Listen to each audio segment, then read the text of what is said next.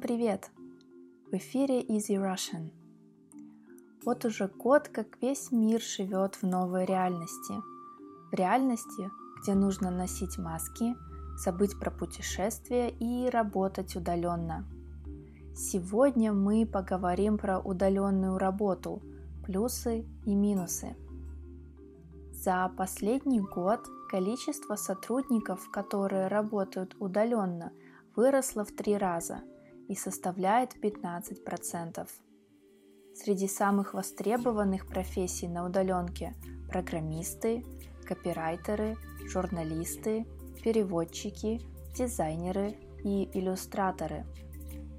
Какие же есть плюсы работы удаленно? Плюсов огромное количество. Во-первых, это экономия времени.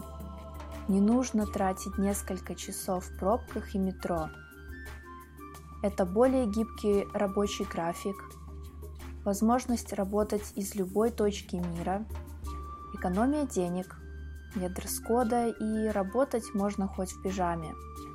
И последнее, нет необходимости общаться с коллегами. Это особенно важно для интровертов. Минусы. Безусловно, есть и минусы у удаленной работы – Почти половина людей жалуется на отсутствие личного общения.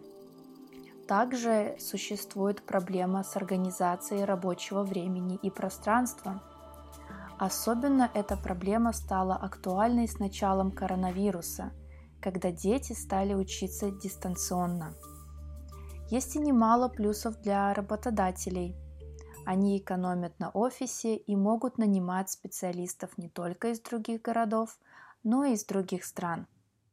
А вы работаете удаленно или в офисе? На этом все. Всем хорошего дня и пока!